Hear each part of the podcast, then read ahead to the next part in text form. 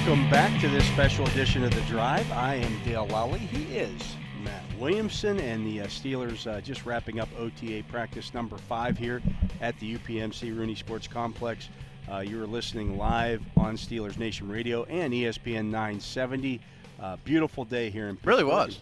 Yeah, we should uh, be joined here presently by uh, new Steelers guard Isaac Seumalo, and uh, just watching him out here, Matt, he moves really well.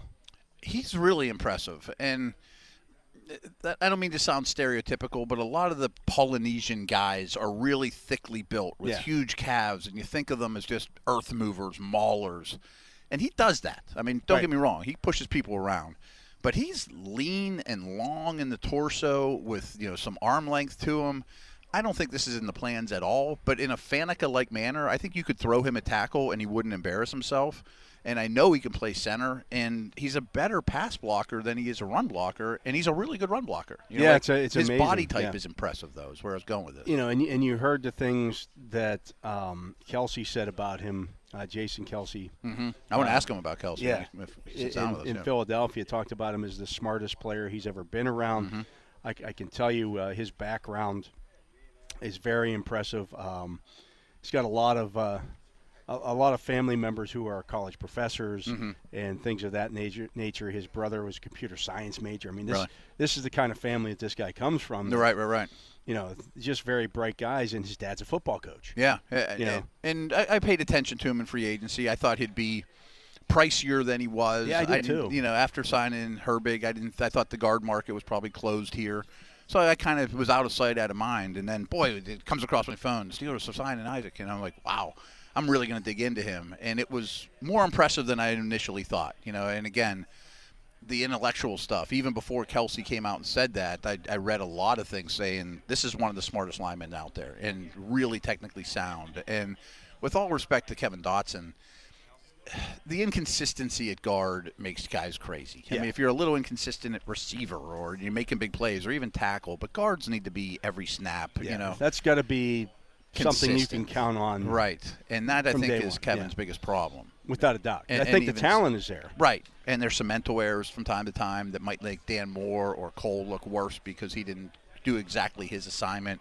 Well, those are done. I mean, like, right. I mean, and, and now it's going to become a strength where it was a weakness, just from a, a mental side of things. Yeah, and I think that's you know one of the things the Steelers are counting on here. And Um, at some point, Isaac's going to spe- it's going to line up next to Jones. Maybe it's Right. later than sooner, but what a great guy for a Oh. young first round left tackle to line up shoulder to shoulder with. Yeah, the Steelers, i- i- particularly the interior offensive line, goes from being something that a couple of years ago was like, ooh, well, this is pretty below Mm-hmm. duct taped yeah. together a little bit, It's b- well below average Yeah. too.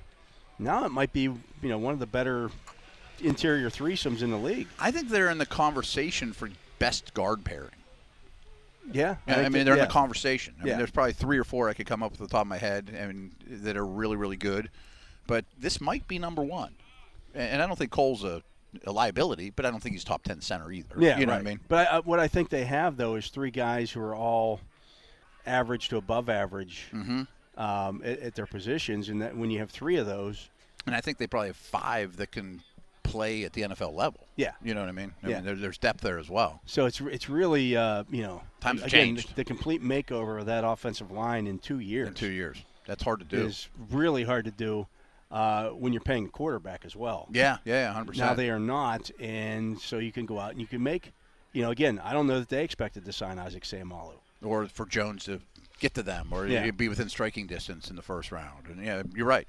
Um, maybe the plan was Herbig and some of these type of dudes, and it's better than last year, but it's not overwhelming. And but then the opportunity arises for it to be potentially overwhelming. Jump on it, you know. Yeah, absolutely, and and uh, you know why wouldn't you do that? Mhm. Um, you know, again, and, and it, it speaks volumes that guys do want to come play here. Yeah. You I. I like what you said there, though, about a two-year total facelift of one of the hardest positions to do that at. I mean, like people might remember the Chiefs were able to basically pull it off in one year. But they had to trade away. But the they had to trade away Tyreek Hill. yeah. I mean, they did make a lot of moves to make that happen, and they spent tons of money to do it. And it's that's a hard thing to do. I, I mean, Yeah. it, to transform an entire O line, including depth and starters and future starters, in a two-year stretch. I mean, and it's still young. and they and they did it without breaking the bank. Right, right, right, You right. know, that's the other thing. Yeah, the Chiefs were able to go out and, and you know make over their offensive line, but they paid a lot of money to do it, and they paid a lot of draft capital. yeah, I mean Joe Thuney was the highest paid guard. In the, I mean they just flat out purchased him. He Yeah. was the most expensive guy out there, and they got their money's worth. No, don't get me wrong. Orlando Brown was expensive, cost him a first round pick. You know, th- th- And then they paid him. and then Yeah. they paid him, and you're right, right, right. And they hit on Humphrey, and they hit on a mid-round guard that worked out well for them. So that's rare. Yeah, And- without a doubt. what the Steelers are doing is rare. And um, yeah, someone just threw it out on Twitter, and I've known this, but it- it's also kind of amazing that Isaac is going to be the oldest starter on the offense. you know, you know, I mean, they're still so young on that side of the ball, and they're so young on the offensive line, and he's by no means old. That's not what I mean. He's in his prime. yeah, he's uh, in his prime. The offensive lineman's still out there working, even Mm-hmm. though practice is over here. So we'll get him when he's coming off the field, uh, taking some extra reps out there. That's the thing, you know, when you when you see these guys putting in that kind of work, the extra work. Oh, I can tell you for a fact, you know, I, I come here in here a lot uh, during the off season, and the offensive line group um, has been one that's been a constant Hmm, in okay. here working out. Yeah, Uh, Chuks is here. He, I think he has a room here. really. You know, and coaches appreciate that kind of stuff. Yeah, and it's funny too. You know, we were I was chatting with Wolf last week, and you know, unsolicited, he's like, "Boy, Dan Moore looks so much better." He's me." just raving about Dan. Moore. Yeah, and I totally get it. You know, he's another one. We the the Wallace conversation, out of sight, out of mind. They drafted past him.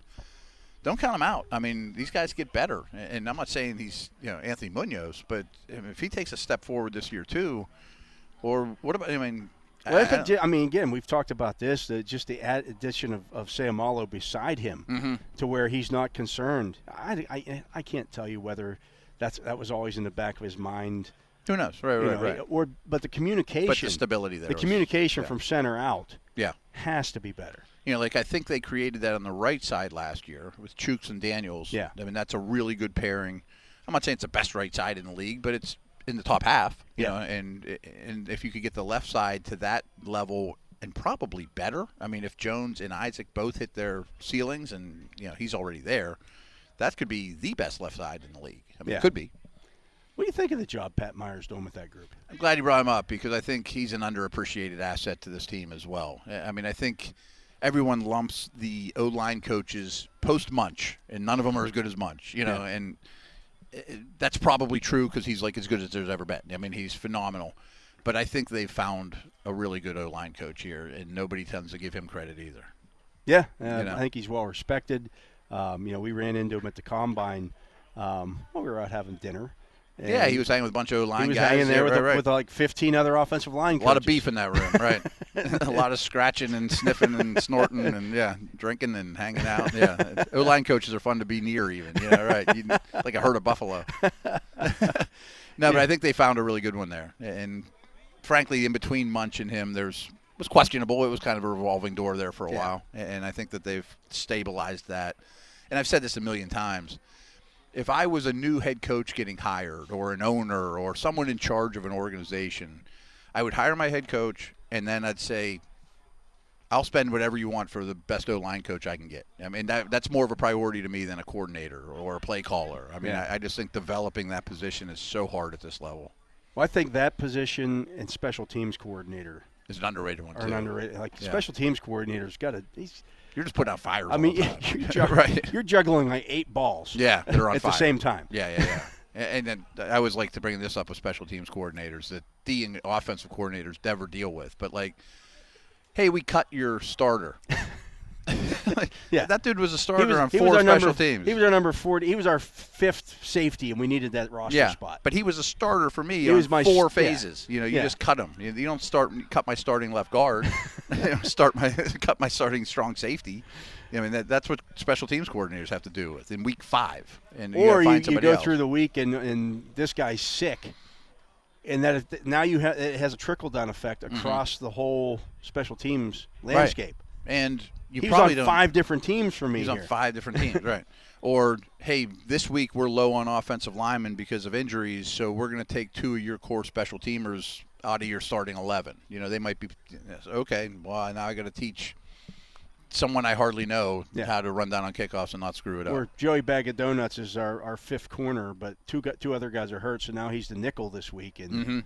well, we don't want to put him out there. Prefer he's not Yeah. out there He's not going to play 25 special team snaps this week. He's going to play 15. So you got to pick when you're going to use him. Right. Like, we don't want him on punt team because he's going to be exhausted from defense Yeah. before, or you know, your returners aren't. We don't want them out there because we plan on throwing the ball to him a lot. Or, Yeah. I mean, it's just it's always a revolving door, and it's never stable. That's what you don't want on the offensive line, though. Right. You want stability, and the Steelers had stability They- last year in and they lucked into it to some degree. I mean, Yeah. just because of injuries, but they, the fact that they got so many snaps from those five as a building block, and now you add even better, more talented players on top of that, because you still have what you built there last Right. year. You know, it's not like it was a bunch of dudes that aren't coming back. Yeah, it goes back to that that what we talked about to open the show. The 18 returning starters on this team, but you may have overshot with some of those mm-hmm. some guy some of those guys. They may not be starters this year. Not to any fault of their own getting worse, that somebody better Yeah. showed up. Yeah, because I mean, certainly you know, possible. You know, is, is is there an opportunity? Did Kevin Dotson get better this year? Well, there's a good chance. Yeah, we talked about Dan Moore. Yeah. You know, I mean, all, There's a a good chance those guys got better, but you brought guys in who are better than them already. And I'm not predicting him to revive his career, but even a guy like Green, I mean, he's he's still on the roster. He's going to be at camp. He looks like he's probably going to play focus on center.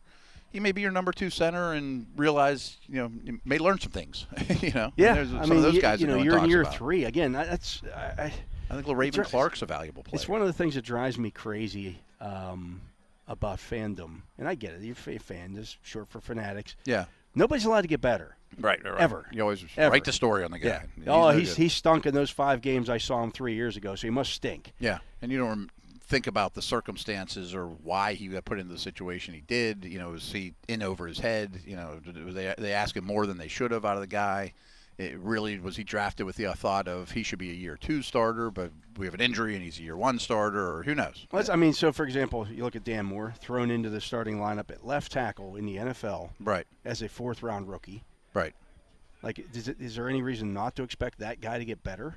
Right. And, frankly, if you asked Dane Brugler, Da- eh, Mel, Todd, whoever, and said before the draft, Dan Moore from Texas A&M is going to be a starting left tackle in Week One. How do you think that's going to go? you know, like, well, he's probably going to struggle. You know, Yeah. and not that he's a bad prospect or a bad player, but I, I think Broderick Jones is, would struggle in Week One. Yeah. you know, I mean, I can remember Chuks getting thrown in out in Denver his rookie year against Von Miller. against Von Miller, by the way. Yeah, Yeah, good luck yeah. with that Yeah, kid. yeah. Here you go. Have at it. Yeah. And, he, and he held his own. Somebody's going to block Bosa in Week One. Yeah. I mean, this isn't easy.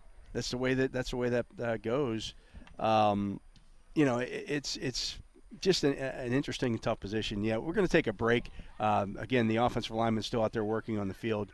Well, after practice is over. So yeah, when we come back, that's a common theme of this team Yeah. the last week or two. We're hopeful to get uh, Isaac Seumalo on here, so we want to make sure we get all of Isaac Seumalo on the show here. We don't want to cut him off. So he is Matt Williamson. I am Dale Lally. You're listening to a special edition of The Drive here on Steelers Nation Radio and ESPN 970. We are live from the Rooney uh, UPMC Rooney Sports Complex here on the South Side. We'll be back with more right after this. Welcome back. I am Dale Lally. He is Matt Williamson. This is a special edition of The Drive here on Steelers Nation Radio and ESPN 970. We are live from the UPMC Rooney Sports Complex where Steelers uh, just wrapping up uh, OTA session number five. And uh, still some guys milling about out there on the field doing some some extra work in as we Yeah, we, we can't giving divulge anything- everything, I'm not going it- to give anything away here, but uh, Minkah Fitzpatrick's still out there working on his ball skills. Mm-hmm. Um, I always find it interesting what they choose to do with their free time. You know, practice is over, but I'm out here. I'm going to get a workout in. But what am I going to work on? There's always some very interesting drills. You know, he's doing some hand-eye coordination stuff now, which is really impressive. Like you said, ball skill stuff with, you know, not divulging too much, but. uh, There's so many different ways to train and get better, and some of these guys, it's not an accident that they turn into Pro Bowl players. You know No. what I mean? Yeah. No, um, I can remember, you know, back in the day, um, waiting for Troy Polamalu for a full hour one day after he was the last guy on the field. Okay. I just waited him out, and he knew I was there. But you know, he's just uh, maybe his second year in the league, his second training camp, and just waiting him out and waiting him out and waiting him out, and finally he came walking over him. We, we you know, we had a 20 minute conversation about you know his rookie year and everything, and and uh, you know, really good stuff. But he put the time in. He he put that kind of effort into it. Yeah. You know. Um, So you have a thousand times more experience than me in this situation. But when I worked for ESPN, ESPN, as they do now, had a Steeler reporter, you know, Yeah. and some at one point there was just AFC North or whatever. And I think the Steeler reporter at the time was ill or something along those lines. And they knew I lived in Pittsburgh and they said, "Hey Matt, can you pretend to be a reporter for a day? Go down to the Steelers facility and interview Antonio Brown." So I'm here sharp. I'm like, boy, I'm a fish out of water. I don't know. But they're like, here's 10 questions to ask them. There's certain things we need for this huge article we're working on. Anybody can do it. Just sit- sit there and record it. I'm like, all right, fine. So I get here, and I'm just really stiff and not knowing what I'm doing. You know, it's not like I'm Unlike what you are now. But I waited for like an hour for him to get off the field. Yeah. I mean, he was like notorious, or in a good way, he was out there forever. I'm like, I, I was asking people, I'm like, is this normal? I mean, he's uh, for, like for him it is. It's not for most players. Yeah. You know, you can usually get them reasonably after practice, but he was out there for an hour. yeah. Did you get your 10 questions? I think so. I'm trying to remember what the results were. I think I did and sent them in, but yeah. Yeah. And AB could be a little difficult with that, that kind of stuff. Um, But he wasn't great by accident either. No, he worked. That's my. He- point, he right? Put the put they put the time in. You know, you get, and I, I preach this to the, the guys that I coach now. You get out of the game what you put into it, mm-hmm. and that is so much. To, I mean, there there are guys that get by just on t- you know God given talent. Absolutely. I'm sure Minkah Fitzpatrick would be a fine player if he didn't do the extra stuff. But, But when he's you, better. when when that talent intersects with the work ethic, Mm-hmm. is when it becomes really special. Yeah, yeah, yeah, yeah, hundred percent. And say what you want about AB, he, his work ethic was maybe even greater than his talent. Yeah, I mean, they You had know? to say "whoa" more Yeah. often than they had to say "sick 'em." I, I know that was the the book on Najee coming out. You know, you got to hide his helmet. You know, things like that. Yeah. You know, that's and some of these guys will work too hard even. Yeah, and that's just a, a you know a pure love of the game and a love. You know, you want to be the best. You want to, Mm-hmm. you, you you know you know what your what your weaknesses are in your game, and you want to get them better. Or Yeah. you, you have something that you it's ah, I'm pretty good at this, but I could be great. I could be great at it. I know Yeah. I'm not quite where I could be at that. You know, right? Yeah. You know, and let alone the tape work. I mean, we don't see any of that. Yeah, And when, when you're with an organization, there's sometimes there's just guys, you know, linebackers in particular, that are safeties, that are in the office. Of course, quarterbacks that are in there for hours and hours and hours, just grinding. grinding tape and, and Yeah. watching tape, like it reminds me of the, the white men can't jump. line. You know, you can I watch the tape, but do you see? Right. the tape. Right. There's an art to Yeah. watching tape, and not just being in the in front of the projector. I know they don't use a projector anymore, but I mean, the- there's an art to really utilizing your minutes and hours there and looking for the right things. And a lot of young guys come to the league and say things like, "Yeah, I spent hours and hours watching tape, but they're still running the wrong way and misdirection and stuff because Right. they're not doing it properly." I mean, Yeah, I mean, you got to know what you're watching, know what you're looking for, Mm-hmm. and I think that's where. That's like Patrick Peterson will Yeah, help I, so I was much. just gonna yeah, I right, was just right, going to bring that up. A yeah. guy like Patrick Peterson, who's watched so much tape and knows how to watch the tape, Mm-hmm. knows what he is looking for. Yeah. The, the, the keys and the things that uh, you know when when this receiver does this, or when this when the quarterback his foot his is three inches yeah. to this direction. look at his stance. He's going to come out and you know it's not going to be a handoff or you know things like that. I don't know. I'm totally spitballing here, but it wouldn't shock me one bit if Patrick Peterson goes home on his iPad or his TV or whatever and spends a day watching Amari Cooper, Ja'Marr Chase, Tee Higgins, you know, now Odell. And he's played against all those guys, I'm sure, to some degree, and you watch them going in. But when you know they're now in your division, that everybody has a tell. I mean, everybody Yeah. has the Teddy KGB Oreo, you know, to some degree. You know, like when when he aligns this way, he's probably blocking or he's going to go through the motions. You know, Yeah. but whenever he has this little twitch, ball might be coming his way, or Right, right. you know, he's go he's taking it deep, or you know, they, everybody has tendencies. Well, I can remember, in fact, you know, when I back when I did the Antonio Brown show, um, there was a somebody put out there that, that you know on on social media that whenever Brown would retighten his gloves at the line of scrimmage, it was a pass play. Okay, yeah, yeah, yeah. I mean, that stuff's real. I brought that up to him. I said, "There's there's a theory out there that uh, you know whenever you tighten your gloves at the line of scrimmage, it's going to be a pass, and when you don't, Mm-hmm. it's going to be a run play." Okay, And uh, you know, I think he looked at that and he started tightening his gloves every time. did he? It's the same thing I tell you know I tell young pitchers like if I'm going to throw a curveball, I don't want to tell the batter I'm throwing a curveball. Yeah, yeah. So I don't want to you know as I'm sure they opposed- hold it in their glove different. I don't, I'm not going to play with the ball in the it, yeah. gloves. If you're going to play with if you have to play with the ball in your glove when you're throwing a curveball, play with the ball in your glove every time. Mhm. Yeah, yeah, yeah. Do That it every sense. single time.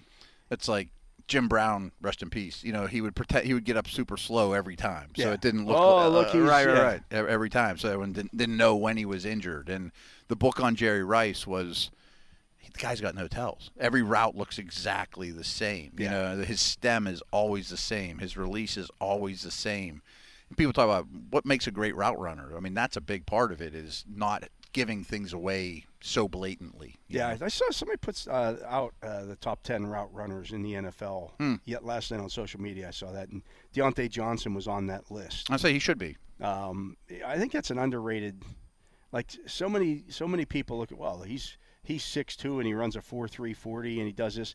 Does he run routes? Right, and frankly, Pickens needs to work on it. Yeah. I mean, he, he has he doesn't have a very he doesn't have a real expansive route tree yet, you know, and he didn't at Georgia, so he needs work in that regard. But the guy next to him is one of the best in the league at it. I mean, frankly, and that doesn't that doesn't come by accident either. No, Diontae no, no, Johnson no, works right. at that. absolutely. You know, Yeah. because he's not the biggest, he's not the strongest, he's not the fastest. Mm-hmm. So you better have something else that you can win with, and for him, it's the route running. I mean, Davante Adams might be the best route runner in the league. I mean, he's certainly And he's the, like a four or six guy. and he was a second round pick. Yeah. He's not special athletically. Sure, he's good. I mean, he I mean he has talent. Of course he does. But he wasn't a top. He wasn't Ja'Marr Chase. You know, I mean, he wasn't a, a no-brainer top ten pick. You know, I mean that was that came from work. And route running, Diontae was a third round. route running allows you to get behind secondaries. Mm-hmm. You know, you you don't have to be a four three guy to get behind the secondary. If you No. run if you run routes well, Yeah. um, you, you can, you know, de- all, all it takes is one false step from the cornerback and you're Right. Right. Right. Right. I mean, it's not like you run a five flat. I mean, Right. I mean, difference. between, Yeah, you can still run. Yeah, the difference between a four-five-five and a four-four flat isn't that much in the course of a football play if the defensive back has one false step or is leaning the wrong way. Stefon Diggs was a fourth-round pick. He's an elite route runner. Yeah, I mean, yeah. I think he was number one on that list, and he Oh, was he? You know, he's a four five, low four five guy. Yeah, I mean, he's a good athlete, but he's not special. but you see him behind a lot of defenses. absolutely, absolutely, yeah, and uh, that's absolutely a, a learned skill. I Yeah. mean, yeah. We're still waiting here for Isaac Seumalo to come out. Um, No promises at this point. Yeah, Who he- knows? they are off the field here. Um, he outlasted the, the Steelers PR. he was putting the work in. he was putting the work in, and, and well, the field is now clear. So um, that He- part of the day is well, no, there's still some, there's still one guy out there. So There is. getting their extra time, and we're still out here, and so we'll keep bringing you all the uh, the news and notes here from the Steelers OTA sessions here. OTA session number five in the books. That means we are uh, back tomorrow, halfway. of course. Yeah, halfway to uh, to minicamp. Yeah, good point. And this then is officially there- halftime. Yeah, and We're then from there we'll, we'll go to uh, we'll go on to training camp. And It's been a great environment. It's been fun to be here. I wonder, you know, so last year training camp was the first year that it had been open in a couple of Mm, couple right. of years because COVID, of COVID. and all that, right? Do you expect training camp to be a little more robust this year? Not that it was bad last year, but Right. I think More back to the, what you think is normal and More what back you're, to you've normal, been used yeah. to. I would imagine. I mean, that's more of a question for you than me, to be honest. But I would think that's true. I just I was just thinking about that. I'm like, you know, because last year, I mean, it was everything. You were back, but you weren't back back. There were still some restrictions. Yeah. I mean, and, and it affected Now us. the you know. CDC has lifted the, you know, Mhm. uh, apparently COVID is no longer the epidemic that it was or the pandemic that it was. That's that's behind us. Mm-hmm. Um, you know, I had a doctor's appointment a couple of weeks ago and I didn't have to wear a mask. and, Wow, even a doctor. know, even in, so the, the- even the doctor's office, which was, you know, different than it's been for the last three years. yeah, yeah. Um, you know, so we're, we're we're out of that portion of this, and and you know, Yeah, I would think it gets back to being good old St. Vincent's. does the NFL adjust to that as well now? You know, are are the COVID restrictions that, that were, or not just the restrictions, but the the accommodations that the league made Mhm. for COVID. Some of them they've kept, like the extra Some good two, things came out yeah, of the, it. the extra two Right, guys right. on game day and things of that nature that you Right. could get. Um, expanded practice squads, things like that. I think teams started scouting differently. Hey, we can do some of this via Zoom. Yeah. Do we really need to send these guys on planes all over the country? Not even for and health all we're gonna do is we want to sit down and talk to the guy. Yeah, you we know, can do that on a video call. Expense, you know, Yeah. save some expenses, save a lot of time. I'm sure it's changed coaching to some degree. I'm sure the players. My wife is couldn't be any further from a football player, but she gets so much more done at home than getting on the tee, going downtown, going to the bank, and coming back. You know what I mean? So, I'm sure that's true for players too. We were talking about grinding tape. could probably do it from home, you know, with today's technology, and you could just FaceTime your coach and be like, "Hey, what's this all about?" You well, know, I mean, that's know, what that they stuff, that's right. what they did during COVID. I mean, Yeah, they had right, to yeah. do that, and so you you know you, you had guys, everybody learning. you adapt, Yeah, and and some good things come out of it. You know, I mean, any crisis or bad thing that's happened in the history of the of the world, something good came from it because people adapted. You know. yeah. I mean, it's it's much like the you know the there's always anytime there's there are you know you take a a step in a different direction, there are pluses and minuses that come out of it. For example, you know, Tang came out of the, the you know space. Uh, the Oh, space, okay. you know, Yeah, yeah, yeah. Space exploration, uh, Velcro. Yeah, yeah, Things yeah. you know, things like that. You didn't get you didn't start the space program to come up with, with Velcro, right, right, right. But it was you know a byproduct. We could use this for something else. Yeah, it was a Yeah, yeah, yeah. byproduct of space travel. Absolutely, but I do think the NFL's gone through some of that too, and I'm sure all sports have. You know, that where you were forced to not, and Tang was a bad example. by the way.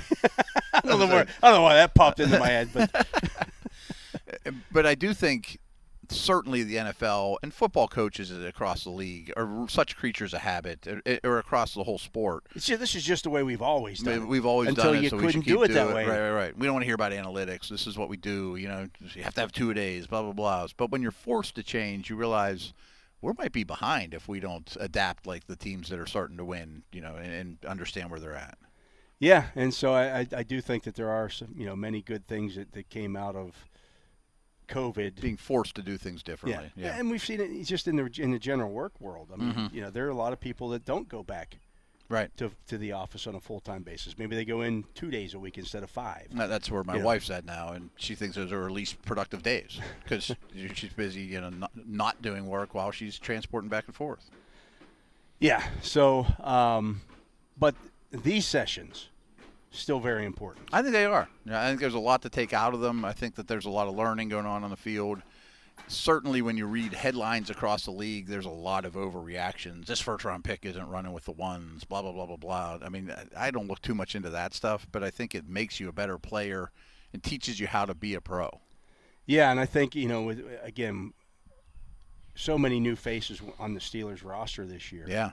Um, these OTA sessions are, are doubly important, and I think that's why, if for example, last year, if you remember, um, they didn't. They could have had three more sessions, Right. Right. and they didn't. They chose not to. I mean, just think of the status this year of they're the gonna have position. sessions, yeah. Right, right, right. Good point. I mean, just think how the- much different the quarterback situation was one year ago when we were here, and now it's a lot more set, and a lot of groundwork, especially on offense, was poured last year. Yeah, You know, it was And a lot of that youth, and you It's- know, so they, they, you know, Kenny Pickett talked about it on his first day here. He's like, we're so, I'm so much farther ahead of where I was as an offense. We're so much farther ahead of where we were. I'm sure. You know, I'm the sure. foundation has been poured. Yeah, and now Allen Robinson and Isaac and Herbig and these guys. They got to get on a moving train. Yeah, yeah. But those veterans shouldn't have any problem. You know, it'll be Right. tough for the rookies as it is every rookie. You know, that's that's not a common problem, or, or that's not an uncommon problem across the league. You Yeah. know, the, the Washingtons of the world are going to have to learn. yeah, and that's what they're here for. That's why we have these sessions, these Mm-hmm. OTA sessions. They didn't used to have this stuff. No, right. You know, 20 years ago there was no such thing as an OTA. Yeah. So Yeah, I think they're good.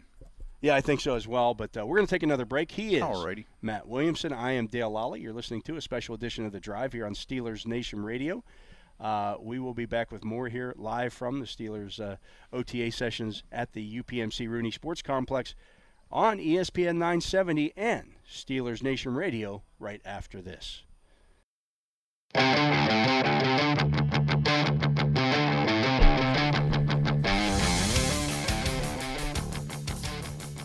Welcome back. I am Dale Lally. He is Matt Williamson, and uh, this is a special edition of The Drive here on Steelers Nation Radio. And we have a special guest here joining us now. That would be one Thomas Opferman of The Standard. What's going on? Not quite the guest you guys were looking for, but I figured you know Hey, jump it in. fills a job. in, why not? It's good kind to of like have you. it's kind of like in baseball. I don't want to call myself the closer coming in. It's kind of like when the position player comes in and you're already down by 40 runs. I'll just come in to you know Or you're up by 40 get runs. the arm yeah. going a little bit, get a nice Throw some 45 strikes. mile per hour over the plate. Exactly. But you, you were out here today, Tommy. You got a chance to, to see uh, the OTA practices. What were your What were your impressions? First time you know seeing guys in person. I know we can't really talk uh, in a lot of detail, but they're big, man. This is a bigger team than it was Yeah. last year. I, I think that's for sure.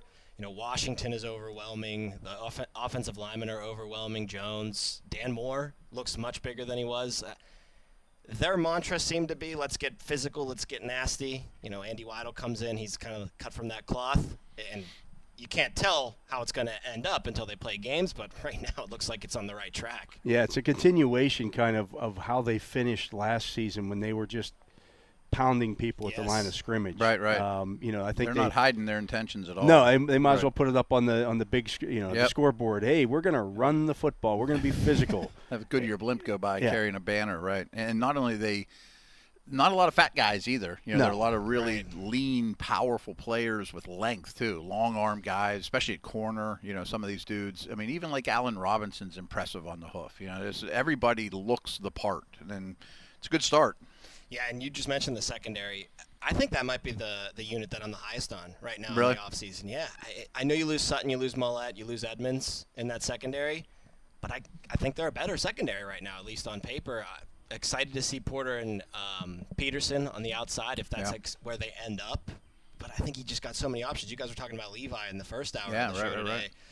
I think that might be a less is more kind of guy. Like the more that you can wean him off of a big time role, you're going to get more production out of him. Could be, Always yeah. Mm-hmm. thought he was a really good number two in Buffalo, next to Tre'Davious White. He's a little bit older now, but you're not asking him to be anything more than a three right now. Maybe he does become a two, Dale, Yeah. like you said, but he doesn't have. There was never really like that number one last year. They didn't have that, like. yeah. And he kind of had to try to do it, and Kello had to kind of try to do it, but no one could. Now he just has to kind of be the number two at the most. So Yeah. I think it's perfect for him. The guy that I'm interested in in, in that secondary is Chandon Sullivan, and I'll, I'll go back to you know 2014 when they signed Brice McCain uh, from the Houston Texans, and, and people went, "Oh my God!" The Pro Football Focus had him as the, the lowest rated cornerback in the NFL. And then at the end of the season, when, when he left to go to the to the Miami Dolphins because they signed him to a one year deal, what are they going to do without Brice McCain? Yeah, My yeah. God, he, he had such a good year. He was their best cornerback this year. Made good money on the open Yeah. market, and right, right, right. Um, you know, you don't know what the cornerbacks, and we do actually kind of know what the cornerbacks were asked to do last year in, in Minnesota, and that was play pretty vanilla. yeah, a lot of zone, blitz. yeah, very little blitz. and there was no blitz, there was no pass rush. They had like 32 sacks. Mm-hmm. Um, you know, they just they just didn't have any kind of uh, of help there defensively. And so, you know, if you're gonna if you're gonna play a lot of zone coverages, particularly if you're the slot guy, and you're and they're playing a lot of zone, you're gonna give up catches. Oh yeah, yeah. I mean, that's just without much pass rush and Yeah. much blitz to help you, it was not, not an easy situation for the defensive backfield. Well, that's what Pete, when Peterson sat down with you last week. That's kind of what he said, right? I, Yeah. He didn't trash the Vikings No. defense, No. but he was just saying, you know, you can tell this is a step up a little bit just from a couple days being out here. With I think these I asked him how. Uh, uh, I knew the answer, but I wanted him to say it. How different is this scheme and coverage responsibilities that versus last one? He's like very different. I mean, to, to sum it up, He's yeah, been there very two different. days yeah, already. right, right, right. Yeah. Yeah, so I- I'm interested to see how he figures into the equation because he's been a, he's been a starting nickel, not just in Minnesota last year, but in Green mm-hmm. Bay before that. And those guys aren't household names. Going back to Brice Oh, McCain, no. you know, Steeler Nation's not going to go. Oh my God, you signed Ch- Channing Sullivan, who I'd never heard of. You know, I mean, but that doesn't mean they aren't having quality careers. Yeah, I mean, to me, that's a that's a, and this is not to trash Arthur Maulet, but that's an upgrade over Arthur Maulet. I think so too. You know, and if he can be a combination of Sutton and Maulet, Mm-hmm. because that's what they've had to do the last couple of years. Even when they had Mike Hilton early in, in the in his tenure, Situational. it was situational nickel. If you Yeah. could just have a nickel and he is your nickel, and that's what he does, Mm-hmm. okay. Yeah, and you tell the offense less. Yeah. You know, if that's Or if you could play more all the time. dime because of that, because we're going to bump Patrick Peterson into the slot, and then I'm playing Porter and Wallace on the outside, eh, because you've got you've got different options at defensive back. Mm-hmm. Okay, that works too. So to change gears on you, Tom, while we have you here the last few minutes. You're a huge Pitt guy. Pitt's next door. That's right. Kenny's second year. What are you expecting from him in year two? I don't think he's going to take some monstrous leap. Yeah. You know, and I don't ever think he's going to get to the Burrows or the Mahomes level, but I really don't think he has to at all to Mm-hmm. win. I mean, Ben Roethlisberger was never the greatest quarterback in the NFL. He was always around Brady and Manning. Those 2 Mm-hmm. were much better than him. He snuck two rings out from underneath those guys. Like, if the team is right around him and he is good enough, I think you can win with that guy. Yeah. I just don't know if it's going to happen quite this year. I think maybe a couple years tough. away. Yeah, but I think that what the rookie year showed is that it's not too big for him, the league, Mm-hmm. and he's ready to be a starting quarterback in the NFL. That's not like a is he even a starter? No, he's one of the 32 best quarterbacks that there are. So I think that's step one for any rookie. yeah, and I expect him to be better this year. Not quite to the level where you you know maybe he's the sole reason he's winning you six seven games, but I, I, I just feel like the improvement's inevitable. You saw the improvement all of last season. Too many interceptions in the first half of the season. Yeah. Barely any in the second half of the season. That's coachability. That's improving. It's playing smarter. I just think it's going to continue to carry on that momentum. And I like the size he's put on too. You know, Yeah, I think that's big. He's got to protect himself a little bit more. Those Yeah. con- the concussions are the thing that worries me a little bit, but offensive line looks better. Mm-hmm. They, they fixed his helmet last year. You know, they're they're proactively trying to attack this to Yeah, make yeah. sure that it doesn't become a problem like maybe down in Miami it is. So I, I'm very confident in him not regressing at all, taking steps forward. I just don't. I question how big the leap might be this year, but it shouldn't be monstrous. I don't think in a second year. I mean, No, I don't expect him to be the best quarterback in the league. exactly. You know, right, right, right. No, if he if he throws between 20 and 25 touchdown I think passes that's this fair. year, more importantly, doesn't get to double digits in interceptions, I think that's a huge step forward. I think if uh, Mm-hmm. That's you pl- reasonable I think if you play right. the entire season and let's say he throws 22 touchdown passes, Gets better a- in the red zone. That's a modest improvement, uh, it- but but throws seven or eight interceptions. I think that's a really good Yes. second year. Mm-hmm. And at Pitt, he was never, you know, adverse for making a, a risky throw, pushing Right. the ball down the field, being explosive. So I think you see a lot more of that in his second year as well in the NFL. Yeah. You have the leash on a little tight sometimes with a rookie. You I don't think want him he's conservative. crazy. No, No, there Yeah, was right, nothing right. about, especially the senior year at Pitt. Right, there was right, right. nothing conservative about his play. And I, and I think the the other thing that you look at with, with Kenny Pickett guys um, are the, the how he played in the fourth quarter down the stretch in games. He did win you some games. He did win you some games, yeah. and so if he can do i- i if your defense and your running game can keep you in the game, he has shown that he can win you the game when it's on the line, Mm-hmm. and that's something that uh, you know I, I don't think there's any there's no formula for clutch. There's no you know analysis for clutch. There's no there's nothing out there that says Right. well you know this guy when you know when the game's on the line is this you know he's the six, sixth best player when the game is on the line because each you know game situation is different. So you got to trust your eyes on that. And when the game was on the line, more often than not, I mean, the, you know, the only time that he didn't was in Miami, and I think he learned yeah. from what happened in Miami.